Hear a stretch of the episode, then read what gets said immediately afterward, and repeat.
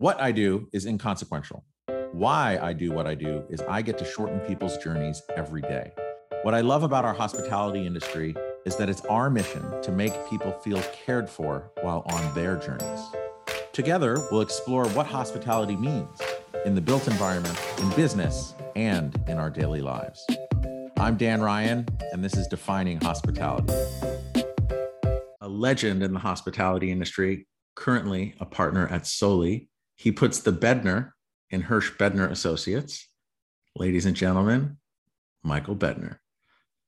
Hello, all. Uh, Mike, Michael, welcome and thank you so much. What I want to say as we start off, when I think about one of the reasons why I started this podcast of defining hospitality, I had no idea what hospitality was until I was, I guess, the ripe old age of 18 years old. And I moved out to California. I met your son, Misha, and he invited me to your home.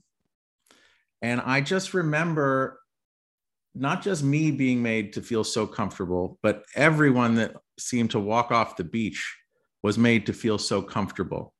And it was just, um, it was a life changing experience for me. And it actually helped draw me down this path because of you being this all welcoming bear. And when I look at your body of work and what you've done in your life, as far as making others feel comfortable, um, you're like one of the star reasons that I actually started this whole conversation. And I'm just so excited and grateful that you're in my life, but also here right now. Well, thank you, Dan. You're being very kind. You're much too kind. If I remember correctly, I also made you wash windows and pull the wood in from outside and clean the deck. And so that was my form of hospitality. Yeah, and I remember now, now that you bring that up, I would wash the windows, I would clean the deck, I would bring wood in, and it was never done the right way. You would never. always coach me or yell at me at how what the right way to do it is. Well, I, I thought that was coaching. right, it is a little hard of hearing, so I thought I'd I'd have to up my game here a little. But no, it, it's I I always te- I've always teased you. You're one of the surrogate sons, and I'm very appreciative of your father saying it's okay as long as when he's in California you could abuse him. So I took that to heart. I have to thank your father for that. Well, yeah, he said a lot of great things. And I'm glad you did abuse me in your own way because it always showed me that um, no matter what the end result is, there can always be more, right? We can always lean into it more and get it. And I guess the real balance is like, how do you know when a work is done? Any kind of work, whether it's a Picasso or sweeping the deck or spraying hose spraying the deck. It never is, as you all know. In your business, in our business, you're in the hospitality business, you understand it. Whatever you give people has to be the best you can do. That was always our saying at HBA. We always we had three precepts at HBA when I took over the firm uh, after Howard's passing. It was basically one, you do the best damn job you can. There's no excuses. The architect never knows what he's doing. The owner never knows what they want. We never have enough time. There's never enough money. No excuses. You do the best damn job you can. Secondarily, there was always, you'd better enjoy this because if you don't enjoy it, you have to find another something else to do. Find another trade. If you're not loving this, get out. I always would point to the door occasionally people would walk towards the door, uh, which was probably good for them and us. The third one, which was very, very important, you must grow and learn from the experience. You can make all kinds of mistakes on a project. It was our job to back you up, cover it, fix it. But if you didn't learn from the experience, there was no reason for you to stick around for yet another chance at, at wonderful failure. But if you learn, that's great. If you're enjoying the process, that's so important. And if you're doing the best you can, that, that was the premier element. We always so, have those three precepts. Yeah. So the, with those three precepts of doing the best job you can, enjoy it, and be open to growing and learning, oftentimes through making mistakes and not getting discouraged. If you think about those precepts as it transcends every part of your life and all of the leaders that you've sprouted from like under your cape uh, in all of your endeavors if you were to define what hospitality means and i kind of said my i shared my own way but you were the first time i really felt that in a whole new land um, and you opened up my mind to it like how do you define hospitality well it's not how i define it it's how people experience it and uh, mr hirsch howard hirsch uh, who is my best friend he was my mentor and he later became my partner. He was kind enough to bring, bring me on in the firm. He was a man that understood hospitality. We did the first hotel where we designed all aspects of it, which was many years ago, the Beverly Rodeo Hotel. And it was an amazing uh, experience where we planned the rooms, we designed the furniture, we designed the carpet patterns, we designed even some of the upholstery, I remember. My great job was to draw everything and, and actually, in those days, type the specs, if you believe that. Uh, in other words, it was a very small firm. I was Howard's actually first employee. There was Helen Hirsch, his wife at the time, and myself and Howard. There were three of us. Then he hired one lovely young woman, Peggy Samaha, and she was just a great lady too. But there were we were so blessed to, to learn from Howard. Uh, he was an amazing, wonderful man, and uh, I still think of him almost every day. He's something that I uh, I owe everything that I know to, and all the other wonderful people that I've rubbed up against, like Horst Schulze, with head of Ritz Carlton. Uh, Horst really put the concept of hospitality into words and, and did verbally. He said it was ladies and gentlemen, serving ladies and gentlemen. And he was brilliant at the way he would staff, the way he would uh, operate. He, that's why Ritz Carlton still is well, while he was there, still was the number one brand in the world. Mm. I don't know what the what the shift in the market is now because things have mo- uh, morphed and modified since I left the business uh, supposedly a number of years ago. Uh, yeah, you cannot be kept out of doing anything. You're always active and busy. And when you think about that idea of hospitality, as you've learned from Howard and also from Horst. And, you know, you're saying it's others, but I feel like you also help pave a way in there as well. Um, what do you think the most important element of it is? The most important element of hospitality is making someone feel totally comfortable, at ease, and enjoy the experience. Mm-hmm. Uh, you could do that in an empty room with nothing around you if the service is wonderful and you have a view. Or 98% of the time, you don't always have that amazing view. So you have to provide the atmosphere where you feel, uh, where you have, as Howard would say, a sense of place. You, you had to design something that had a sense of place in the early days of Ritz Carlton, when we were working with them, I'd wake up in some of the hotels that were previously done, and I'd grab the phone and I said, Where am I? What town am I in? Because all the Ritz Carltons looked like they were all in Boston. They had the same look, the same furniture, everything was very similar. And then we did the first Ritz Carlton that was a contemporary version which was in Singapore. And that had a huge, uh, I think it was nine foot, eight inches octagonal window in every bathroom with a tub in the middle of it, overlooking the entire city of Singapore. It had, uh, the vistas were unbelievable. Uh, we put the first Chihuly in the hotel in the main dining room and in the main lounge on the walls, and they were really well done. They were understated and they were works of art. uh, when Chihuly went to Las Vegas, they became ceiling patterns. They weren't no longer works of art. They were mm. schmaltz on the ceiling. And that was always a, a, concerning aspect. But that was the first contemporary Ritz Carlton, the first one that had a sense of place. It was. What year was that?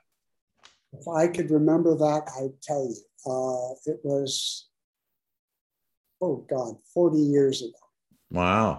And then to think about how everyone looked the same before, what was the process before you guys revolutionized how hotels were designed and, and built? Because my understanding is people would just go and pick existing things and drop them in a room. How did you change that?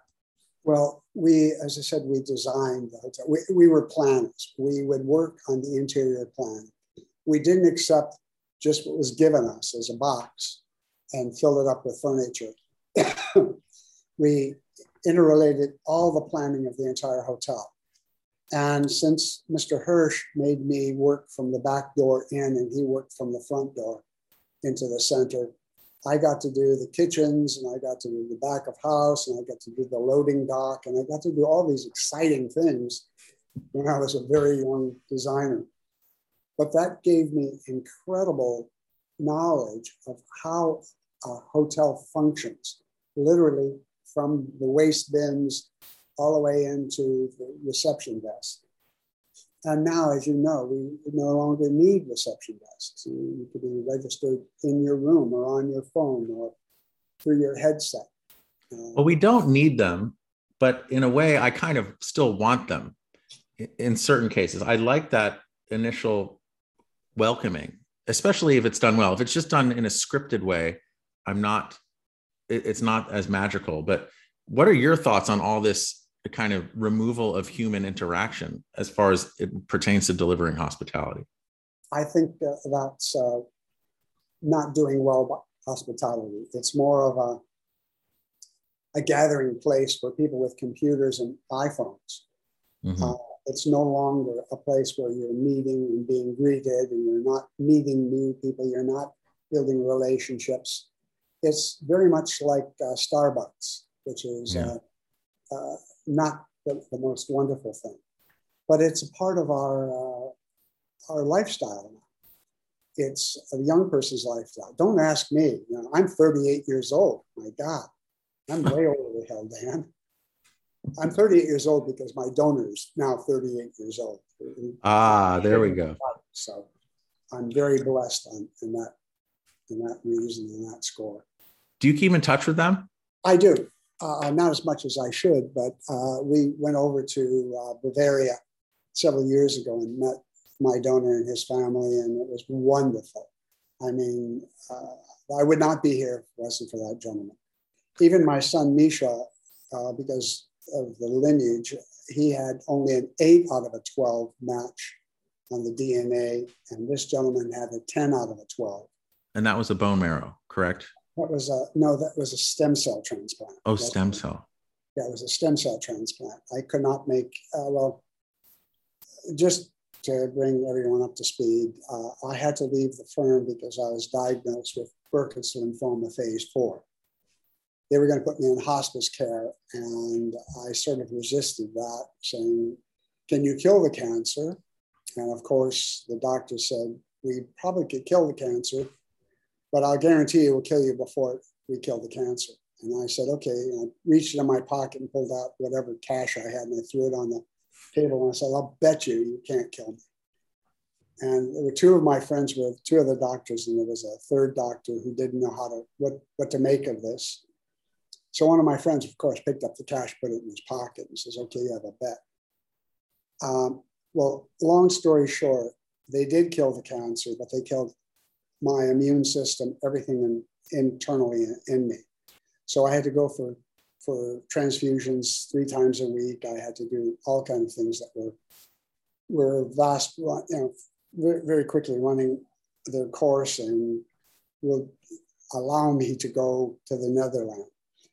However, um, the City of Hope found this kindly individual in Bavaria and had a Lufthansa plane come to LAX, drop off a couple pints of blood that were enhanced, and I had them put in at 1.30 in the morning, and the next day I was a new person, literally. I had his DNA, I have his his stem cells, all of his internal. Lovely man. Um, so, Michael, tying the theme of this of of defining hospitality, and you said like service and putting others first. Like to me, hotels and everything else, it's like it almost. I just want to throw it out the window and think about this gentleman who gave part of him for you. That seems like the ultimate. Well, that is a great offering, but you have to understand there are only four countries in the world that have an automatic uh, system where you have to be checked for your DNA. It's Germany, Israel, Finland, and Iceland. And the US should be, all of the countries in the world should have it. All you do is swab your mouth for your DNA. So if there is a need for stem cells, it's really just a blood transfusion. It's not a big deal. It would save many, many lives. I don't know. And I was so pleased because I was the eldest stem cell recipient at the time at the City of Hope at, at 70 because I, I had to leave the firm, uh, which is very difficult for me uh, because I've known nothing but work uh, since I started. However, uh, I left uh, knowing that there should be more done from other people. I'm so blessed. I really shouldn't be sitting here and talking to you, Dan with uh, my excuse me my motorcycle accident this this new stitching here you know the the concussions i i received playing hockey and football. So there's no reason i'm here. I have no idea. There's something i should be doing. It's interesting how you made a bet to the hospital to try and kill you right? And like my as doctor. to, my doctor. Uh, to your doctor. Okay but since i've known you for the better part of 25 years, I feel like you've had, I can at least count five near death experiences, literally near death, from driving off the PCH to crashing a motorcycle to getting jumped by a whole bunch of people to cancer. And I remember seeing you after all of those. And it was almost like that idea of keep calm, carry on. I'm sure it hurt physically, but I was just always freaking amazed that how you managed to to smile and take the next step. Like, where does that come from? Well, I have no idea, but it, it sure uh, it, it comes from the idea that if you don't persevere, if you don't move on, what are you going to do? Just give up, walk away? I have never thought that. I've never given up on a project. I've never given up on uh, a competition uh, when we were there, we never lost a competition to anyone else uh, at the firm. We built the firm from, as I said, three people Howard, his wife, and myself to between 14 and 1600 people and 16 offices globally. Uh, if it cost me my first marriage only because I was never home. I was a very, I was a lousy father. I have to admit that. I'm so pleased my sons grew up as well as they did. And they talk to you. They talk to me. They actually enjoy being around you. I can attest. Well, that's only because I still tease them like I do you. And now they have children that they know the problems with the children. So mm-hmm. they're grateful that I, I, take the kids occasionally. No, they're wonderful. I, I'm blessed. But again, building a company when you're on the road three weeks out of the month is very difficult on a family situation. Mm-hmm opened offices in London and Hong Kong and Singapore and Shanghai, you know, in India, et cetera, et cetera. So we're, uh, we're uh, at the time, we were the number one company in the world. Uh, and, and I don't know where we are now because, as I've said before, I never look over my shoulder. Uh, I remember, like, so hearing you talk about that, especially like as we're all out of shape from our travel shape or on our road warrior shape you know hearing the three weeks out of the month it, it just sounds exhausting as well and it brought me back to a time when you you know i think i was studying some meditation practice or something and i was like Michael, how do you, how would you keep your energy up? You know, if, if you're jet lagged and all this, would you meditate? Would you do anything? And you're like, no, I just walk down the street to the public library and find a seat in there and take a nap. True. Uh, it happened more often than I care to admit. But I, it was my way of saying, well, I really have to learn more. I want to know more. I'd always get a great book. And uh, after about 10 or 15 pages, I would take a nap. It was a, mm. a normal thing. But it was it was a rejuvenation meditation, if you will, because you think you're learning, you're trying to learn, you're trying to do better, and uh, and you're resting, and that really calm it calmed me down. Anyway. That was mm-hmm. one. You know, going to the neighborhood pub and having a couple pints also helped. yeah, we've done that enough, enough times. Um, so thinking about through especially from the darkest places, like the, all those near death experiences, and still being able to crack a smile out of it because you're not giving up and you're fighting. Um, when you think about you, Michael, when do you you've you've been making all these other people feel so comfortable forever? Like, how do you get yourself to feel comfortable? I don't know if I if I ever will be comfortable because there's always more to do. Dan. There's always more that you wish to do. There's always more that is expected of one. Uh, but um, I'm comfortable right now. I, am more comfortable than I have been for a long time. We, we had a major project in India, which is now put on hold. So uh, that was uncomfortable because we were working 24 7, literally. Mm. Uh, we well, uncomfortable. You were working 24 7 and you flew there in the midst of a pandemic, and I was really nervous for you, but you were just like, yeah, it's we just a day. 30, yeah, we spent 33 days in India at the height of the pandemic, but we were also very well taken care of. It was fine, but it was it was a, really a time debilitator. You, you just ate up the time when you could have been doing a lot more with the team here. Mm-hmm. But hey, it's a part of doing things. You, you don't always have the easiest or best course. Um, and you do the best you can. Number one precept. I've changed the precepts around now. Oh, okay. Uh, since we started talking, or yeah. or since no, you first? No, since since the last ten years, since I haven't been in, in the middle of a, a large firm.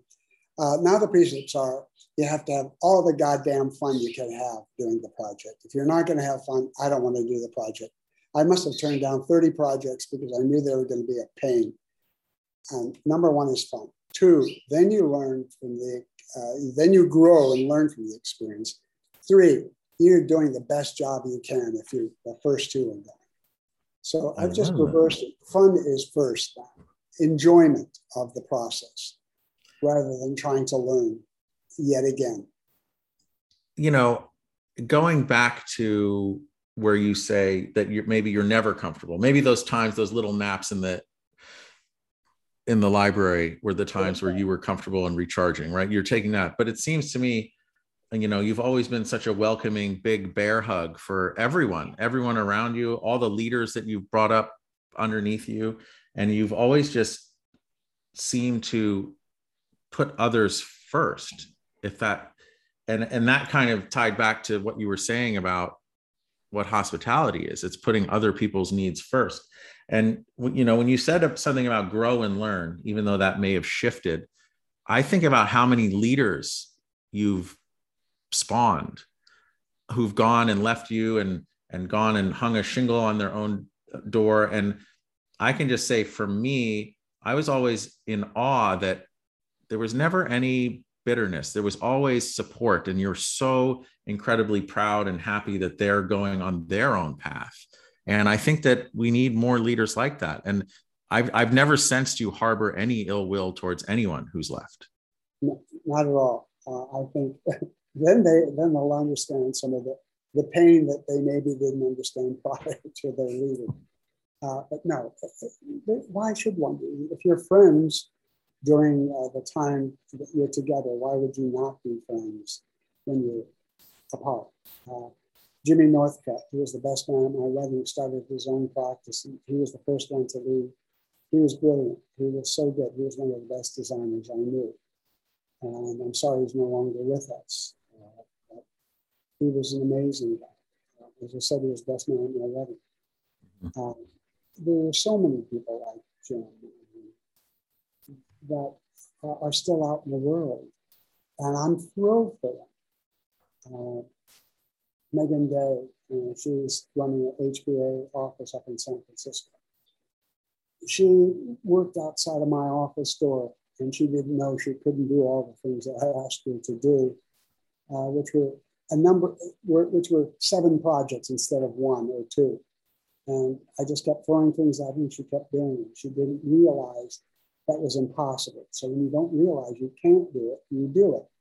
And she's probably a, a wonderful icon unto herself now in, in San Francisco. Uh, but so many people are. Yeah, Megan is a force. Although she hasn't left, she's still there. Uh, well, that's her problem. I can't tell people what to do. Uh, uh, but all, all the people are, you know, are amazing in their own right. Mm. So we've we've come to the realization that maybe you're never comfortable and you're always moving forward. Um, and I have always seen your delivery of of hospitality or making others feel comfortable. It's just like it's such a, a beacon in my life. Like, where did you learn that? How did you learn always how to like put others first and and whether it's handing them a beer or a glass of water or or just having them scrub your deck but feel good about it and welcome like where did you learn that? I don't know if you learn it dan. You uh, you develop it. You you're going along through life and i always wanted to make have people feel comfortable. I was a little shy when i was really young and so it was always difficult for me to have somebody be comfortable around me later on in life and that's what i always would strive for uh, comfort is not just the surrounding, comfort is how you're received. If you're received openly, that's a huge part of hospitality. Um, from you know, from the business to the personal life, uh, you are you're easy, Dan, uh, to welcome with open arms because you're you're a very giving person yourself a lot of people have a hard time being in other people's company for whatever reasons. They feel superior or they feel inferior. Neither one of those make any sense. If you're together with someone, you want to get a, give them an equal playing field so they could communicate, they could do whatever they they're most comfortable with. And that, that's why I said in hospitality, it's making people feel that they wish to be there. It's not a burden on someone else, it's not their burden. We want them to feel glad that they are there. I think it's really interesting on the being on the open, or some people are feeling inferior or or superior. Where if maybe it's that you're just so open hearted that you are, as a magnet, attracting other open hearted people to you. I doubt that. I don't know. I don't well, your know. better half is certainly one of the more open-hearted people. She is outrageously amazing. She, she's on a Skype. She's on a call right now. Mm. She came and set this computer up so I could talk to you, and then she went over and grabbed hers along with Amy, her daughter, and they're on. A, they're saving the world, mm. hundred thousand people at a time. So. Well, I like it, and we're just making them a bit more comfortable on their journeys. I hope so. But again, uh, hospitality is is changing totally, and that's why I'm a little concerned about. I don't believe the old way is going to be here with us much longer, and that's as you when you introduced me, you told me uh, uh you mentioned Soli. Well, Soli I think, is somewhat of the future of the hospitality business as well as the building business one of my great icons in my life was Buckminster Fuller.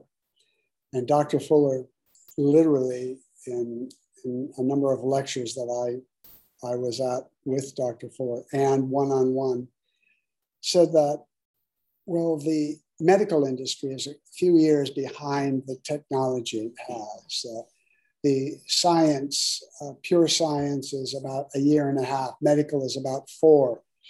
The building industry is about 400 years behind its technology, which is very true.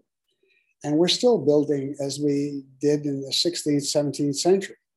We're still putting one block on top of another, some pieces of wood that come together. They get blown over, they get shaken down. Uh, we have to change that whole element. We forgot about the Industrial Revolution. We forgot about the ability to build things through technology and really well made, and then deliver them to the site. You don't have to be on the site as I always say, with your butt crack in the air, pounding nails into a piece of wood. You could deliver an entire package and drop it on the ground from a major building to individual units for hospitality. I'm fascinated by that, especially with Soli, because just to bring everyone up to speed, it's using shipping containers as a as a building block. It's almost like it's like uh, kids' toys, but on an industrial scale for to build to factory build and then install. So tell us uh, tell us to more about you, that to correct you one more time. It's not using a shipping container. The only part of Soli that is a shipping container is the skin and the two end doors. And that's so that it can be shipped anywhere in the world via boat.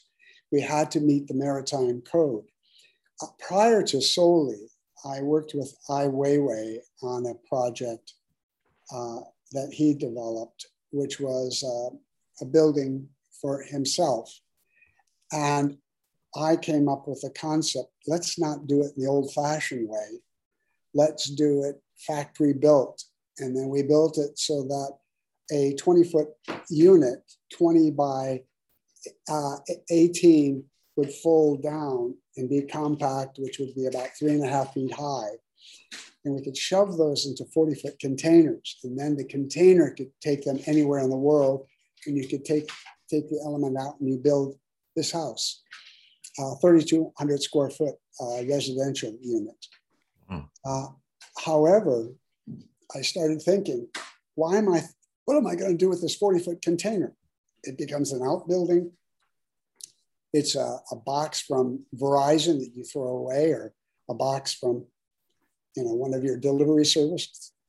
So mm-hmm. we said, why don't we incorporate this into our units so they when they close up and fold up and are diminished in size by half, they're in a container and we never throw it away. We just open it out, drop a deck down, and it's part of the container, but it, it has nothing to do with a shipping container. A shipping container is a cardboard box what we're doing is a modular dwelling that is shipped like a container. So one, we don't throw away the box. It's a lot less expensive. You could use it on a truck, a train. You could do it on a boat, a plane. So you could deliver it anywhere in the world. That was the whole idea, globalization, not localization. We're not designing for Hawaii or we're not designing for the US market or wherever. We're designing for the globe. And hospitality is becoming more and more, um, how shall I say, um, more and more specialized in the adventure mode, the new term glamping. Mm-hmm. They put up a tent, charge $1,000 a night, and people feel lucky. We put up a Soli, charge $400 a night, and they know they're lucky because it's insulated. It has a full bathroom, shower, bathtub, queen size bed, um, TVs, internet, all built, all done. It's amazing, and it's it actually exists. It can exist off the grid as well because you have solar panels and its own water. It's solar, water, wind, and hydrogen. Hydrogen is the future. I'm going to state that for your audience. Hydrogen is the future. We have uh, in my team we have three Mirais, which is uh, uh, hydrogen powered vehicles. And I also have my Tesla, which is starting to tick me off only because the services they're getting well, too big for their britches. I think I think with um, hydrogen being the future, I think that that's something really important because it is the most readily available element that's all that's all around us always. It's number one on the periodic table. It's the most there's it, it exists in the most quantity and if we can figure out how to use that for energy in theory we have a limitless stable clean supply of energy but i don't know how to have that i don't well, know how to peel that on you. you have to i think you have to uh, address the large petrochemical companies because they will kill hydrogen they already have once previously twice they've pulled they've killed hydrogen it's now uh, it was developed in Japan. That's why they didn't have such a hard time killing it. And Japan mm. doesn't have petrochemical per se. They have to import it all. Uh, well, I think with those petrochemical companies, I think ultimately they need to realize that they're really energy companies, right? If they, no, they're profit motive. Come on, I'm not going to buy that crap. Mm. They're, a profit motive, and each CEO wants to make as much money as he can so he gets the biggest when he retires, he gets the biggest paycheck. Come on. Okay. So let so it's it's a in a, in essence it's a rigged game. There's a moat to bringing hydrogen in, but it it also as you were talking about Soli and how it can be anywhere at any moment. It made me think of the uh, the DNA swab. How only I was surprised only four countries are doing it. It seems to me in the same way that that's a blocked resource for DNA Soli it seems the block resource there is are the local building departments because you know everyone wants to protect their own tribe or whoever goes into building whatever. So people i think are resistant. And the same with energy. So i, I guess that's a bigger question but i'd love your take on how do you fix it? Well it has to start at the top right now you can't go through the building departments because they have so many antiquated uh, restrictions and rules. They're all antiquated, they're silly. Uh, and every, every uh, community has different ones. So in California, I think there's 1,600 different areas that have their own building codes and restrictions just in California. And uh, SOLI is meant to just be the first idea. I think most things should be factory built it should be done like they do in Japan, where it's a beautiful, clean environment and everybody is wearing a clean suit that day. They're not coming in and throwing stick all over. You, we have to change an attitude. We have to, education is probably the most important thing. We have to educate our population, uh, where th- that's the number one thing. Education is, is so lacking in this, this world and in this country that it, is I think that's the number one problem in the world is the lack of quality education or any then, education at all. But if you uh, even in fix, okay, let's say education is fixed, it just seems like such a Herculean task to go and change the hearts and minds of these like calcified beings or you, behemoths you can't. I think you have to show it by example. You have to just do it, and it becomes so well done that it, it, it, you cannot deny it any longer.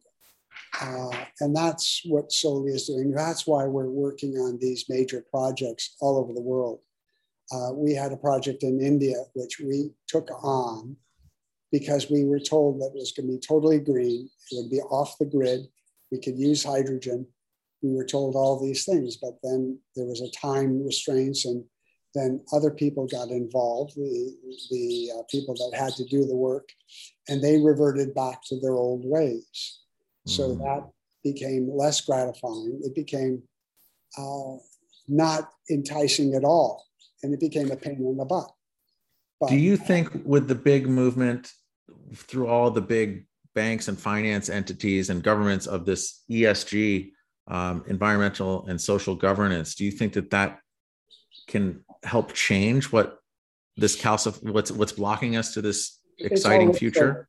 It's all lip service. If they were to do it, they would do it. It's all lip service. They're all saying what you want to hear, but they're not doing squat, as you well mm-hmm. know. So, as I said, some weird people like ourselves, if we could get these out and we could have prototype, We were going to do 42 of these at the Malibu Trailer Park. But then politics and weird stuff got in the way of that. I had 42 of these Solis ordered uh, for that one spot. It would be off the grid. They would have been a perfect prototype in it for people to see. So how did it get weird? Oh, eh, an ownership situation mm. uh, Hmm. from the standpoint of the land. No big deal. It happens all the time. That's why I am now taking my hat off to developers because I tried to do that twice now, be a developer, and found out that there's a lot more to it than having the right idea. Yeah, it's a long game and it's a lot of Uh, picture taking, baby holding, and politicking. it's more politicking and uh, more corruption than I could ever imagine.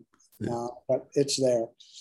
And, uh, you know, I spent more money on, on legal teams than I did on my, my design teams and architects and engineers and everything. And they did 20 times more than the uh, attorneys. The attorneys were just playing games They always win. and they they they don't always win because I'm not giving up. Good. Well, so thinking about this, okay, so we've reached this kind of plateau or this block that's stopping hydrogen or revolutionizing the, the building um, technology. If we could get past that, like what excites you most about the future? Uh, I think if we can educate the people on the positive nature of doing modular and factory built housing for the hospitality industry and for the main market in, in the country and the world.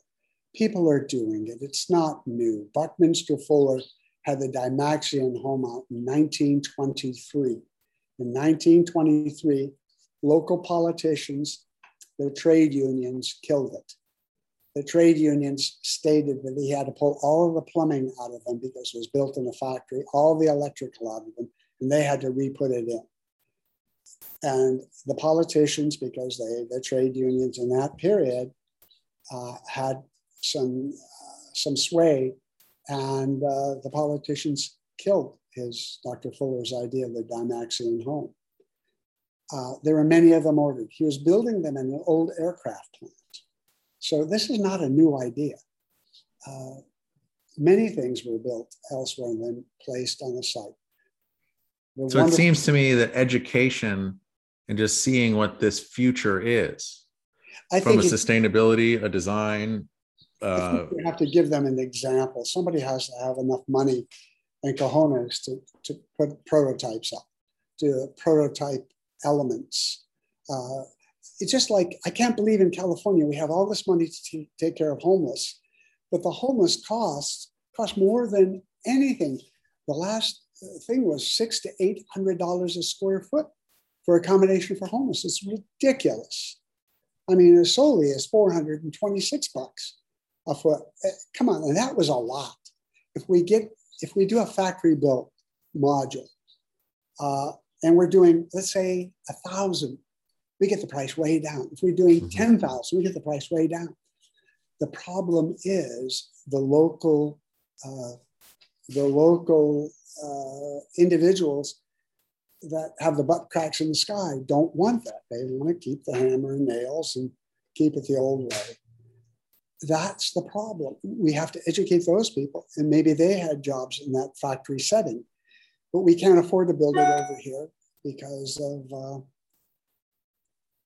well, because of uh, uh, the politics, one, and the inability to get people to understand really sustainability. so to really hit hit to that exciting future from your perspective, it's really about finding a developer who just has the vision and the drive to say like, hey, let's give this a go and see if we can change the hearts and Oh, minds. there- there are hundreds. I've been in touch with literally hundreds of people that wish to do it, but it's always a financial burden, always a, a zoning burden. Uh, right now, we have the one that's outside my office here. The Soli is a park model RV. It's certified, everything. It has a license plate, a tag on it. In other words, this could be placed in any RV, any RV mm. um, area in, in the country. But it's now we have to go back because we're building them in China. We have to go back to China with the new restrictions and all the craziness that happened during the Trump administration. Um, has added an additional burden on everyone that is working towards this end. Huge mm. burden. So we have to find out what the cost is going to be again. So it's always there's always things in flux, Dan. Uh, and I think I think this would this is the future, or I wouldn't be playing with it. I'm enjoying it because it is the future. I don't need to do another hotel. I've done 1,400 pro- projects. I don't need to do one more. What I want to do is something for the future, something that's on the coast of Peru, something that they, they want something in the Galapagos, something there, something that could be brought in by boat, dropped in place, not never touch the ground. Don't in, mess up the environment and be off the grid and withstand force three hurricanes, withstand seismic uh, events. And that's what we've designed something that will withstand hurricanes and seismic everything. Well, I, have seen I've seen it, and I think it's an amazing technology, and I, I want you to be successful in this too. So it's interesting because I it's open book, man. Just like Tesla gave uh, the car to everyone, we're giving Soli to everyone. It's an open book. No, but I'm talking to people through this podcast and just in general about just this. So um, there are people who are interested, and I bet you they just are not aware. So I will just keep this top of mind as I continue talking, and I get to shorten your journey towards helping this vision be realized. Well, I think I think your children and my grandchildren will be the ones, hopefully, to benefit if this all comes to comes to full. I, I mean, we're we're trying to do it. So, uh, thinking of children and and and grandchildren, think of yourself, the younger you, Michael. Now you're this old bald bear. bear. Yeah. You're the you're the shaved bear. Um, if your if your current self went up to your 18 year old self, what advice would you give yourself? Go to law school, become one of the corrupt. oh boy, great. Yeah, I mean, there are so many of them. I, I guess it would be a, a, larger group than architect or designer. Uh, there are more attorneys than there are architects and designers by tenfold. I, I believe, I don't know if that's true, but it sure feels like it. Yeah. Uh, I would have to agree with you. I think, uh, as Shakespeare said, the first thing you have to do is kill all the attorneys. Uh, and uh, oh, so it ha- it's not a only half the, the politician ones. Yeah, it's not a it's not a new idea. No, um, new idea. Cool. And then, so as you're traveling now, I know you don't like getting comfortable, but like as your your travel is increasing, um, how do you keep yourself kind of sane through all of that? Through travel? Yeah. Uh, books. I still have that. Have a oh yeah bag of books that I travel with. Read as much as I can. Draw because I'm still drawing. I'm still I'm not working on the computer for mm. my, my designs. I still draw everything. But we have a lot of wonderful people that are so adept on computer that they will take that chicken scratch, as I call them, and turn it into a, a credible drawing. Yeah, I, I, was amazed that you were actually able to use this computer we're talking on right now. Well, that was because I could push the button. um, I, I have a computer under that computer right now that is my old computer from HBA days. And as my tech people said, it was the only virgin computer in the company. It never was on porn, it was never on anything because I never used the damn thing. it was open on my desk. So open source virgin computer i like that. You know as i thinking about the times when you were healing when you were really sick and coming out of it i heard you say this a few times um, and thinking about how the idea of hotels and making people feel comfortable and at home in a hotel i'm curious for you why it's taken so long or it hasn't even happened as as it should onto the hospital side and onto the healing side well, and to me that seems like a great injustice especially with all of your aging boomer compatriots. I don't know why it's not happening more. Well, to be honest with you, Dan, for the last 30 years, I've been trying to do well. We did one hospital at UC San Diego. We did a hospital, but we made it like a hotel. Uh, we've done uh, that. A big part of what I wanted HBA to go into was senior housing, senior living. I didn't. We we've done it in Japan. We did three hotels in Japan, uh, one a year. That one was sold out in the first two weeks. The next one was sold out the first week, and the next one sold out the first day. Uh, from a standpoint of housing, because we made them like very comfortable hotels with restaurants and bar, bars where people would want to go. And I wanted to do that here, but we were so busy doing the run of the mill things that we never got into it. However, we did one in Miami. That was my project. It was a senior living that was not meant to be senior living because at my age, I would not want to live with a bunch of old people like me. I want the diversification of young people, the sound of children squealing and running and jumping, the sound of uh, good questions. Like I posed to the owners of this property project that well, the bar should, we should do them in university towns. The bar should be half price for university students. And uh, so that they would come in and then you would be able to mingle with these people. And also, senior people then go back to the university and continue to grow. So, the thing that causes you to fall over and die is the lack of growth. If you're not growing, you're like a plant, you're dying.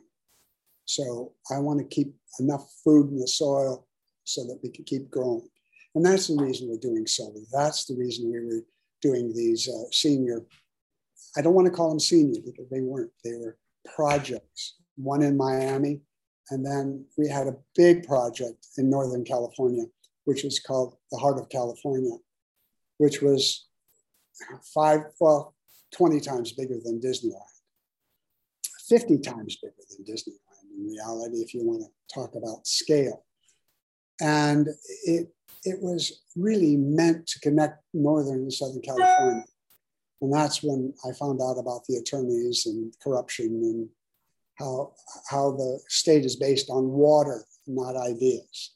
Oh, yeah. A lot of that coming to the surface right now. It seems like you guys are in perpetual drought out there.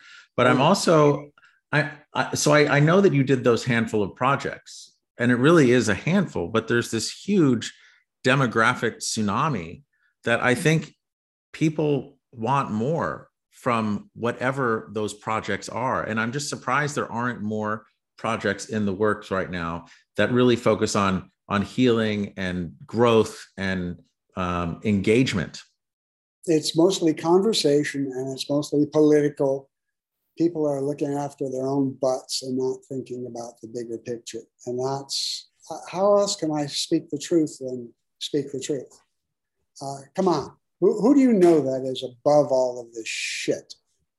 Uh, I, am I don't know. I'm disillusioned.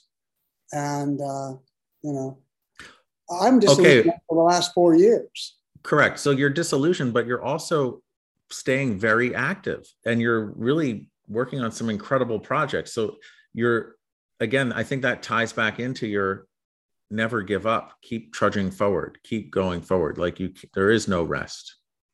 No, there's no reason to even consider giving up, uh, because your last breath is when you give up. And uh, I'm still waiting for the damn doctors to pay me my money back because they didn't have to kill me, but Chester, my neighbor, came up to me and I said, when I asked, where's my money? And he says, well, I haven't stopped trying to kill you yet. So I guess doctors have the last say. Oftentimes they do, but um, I know that you have so much more ahead of you. And I'm excited for every new project and every dream that you're chasing down. And it just shows me that I can go through my life always dreaming and always trying to achieve and you inspire me to that. You're doing remarkable, John, and you're doing. And I always judge a man on how he is with his children because I was such a lousy father. And I have to commend you on how wonderful you are with your kids. I watch it, I experience it, and bravo, you're terrific. You're very much a surrogate son, but you're very, you're very much like Misha and Ilya, my sons. And of course, there's all kind of crazy other surrogates out there, like you know Dan Seymour and Byron Wong. Oh yeah, I want to get in touch with Byron, but um, you should talk to Byron. He's starting a whole new company in in uh, Portugal, Portugal. Yeah. Uh, in Lisbon. Fantastic, uh, amazing concepts. Uh, so catch up with uh, Mr. Ryan. Also, Mr. Schulze, if you want to talk about hospitality. Yeah, I I definitely he's on he's on the list of people to talk to because you've connected with uh, me. You've connected me with him before, and he is uh, quite amazing. Uh, my question to you is, when are we going to go on a safari again? Uh, whenever the heck you wish. They're talking about Christmas this year. You want to go? Maybe I got to talk to my boss. I know my boss is the one that's putting this together, Amy. Uh, they're talking about going to their house in, in Kenya. So oh, maybe make it a big joint uh, because that was so much fun that Christmas with all the. Oh my God, memorable. I loved every minute. I remember I was book on my face lying on the sofa in the tent with uh, uh, Jimmy when at his age talking to your your son and they were saying well how did papa uh, meet nana? And i remember jimmy saying well uh, Kath, uh, nana was on a pole. She was a pole dancer. Because i told the kids i met nana uh, she was a pole dancer. So the kids didn't know what that meant but nana was on a pole Oh, I must have missed that one. I must have been I, I, out on safari or, or snoozing. Oh, you were on safari. You were always on safari. I was snoozing, but it was so great. Those little kids behind the sofa whispering. You know? uh, I want to get Ninian and Laura on this too, because as far as um, thinking about that experience of hospitality in the middle of the bush, it was freaking like from another planet. Amazing. Perfect for this, for a lodge and spend, spending $30 million on a lodge, you spend 3 million. Big difference. Mm-hmm. And that's uh, paparazzi. That's all right. Um, well, listen, I just want to say, Michael, thank you so much for your time. I am so grateful and I appreciate it. Well, Dan, thank you. And I'm looking forward to seeing you and the family out here as soon as you can. And let's find a way to go to Africa or wherever. Hell. Yes. Okay. Well, first step is out there, and I want it. So just thank you. I want to thank our listeners. Um, and if this helped you realize and see that we should never give up and keep going and put others first, uh, if you really, if that really resonated with you, please uh, share this podcast with a friend. Thank you, everyone, and we'll see you next time.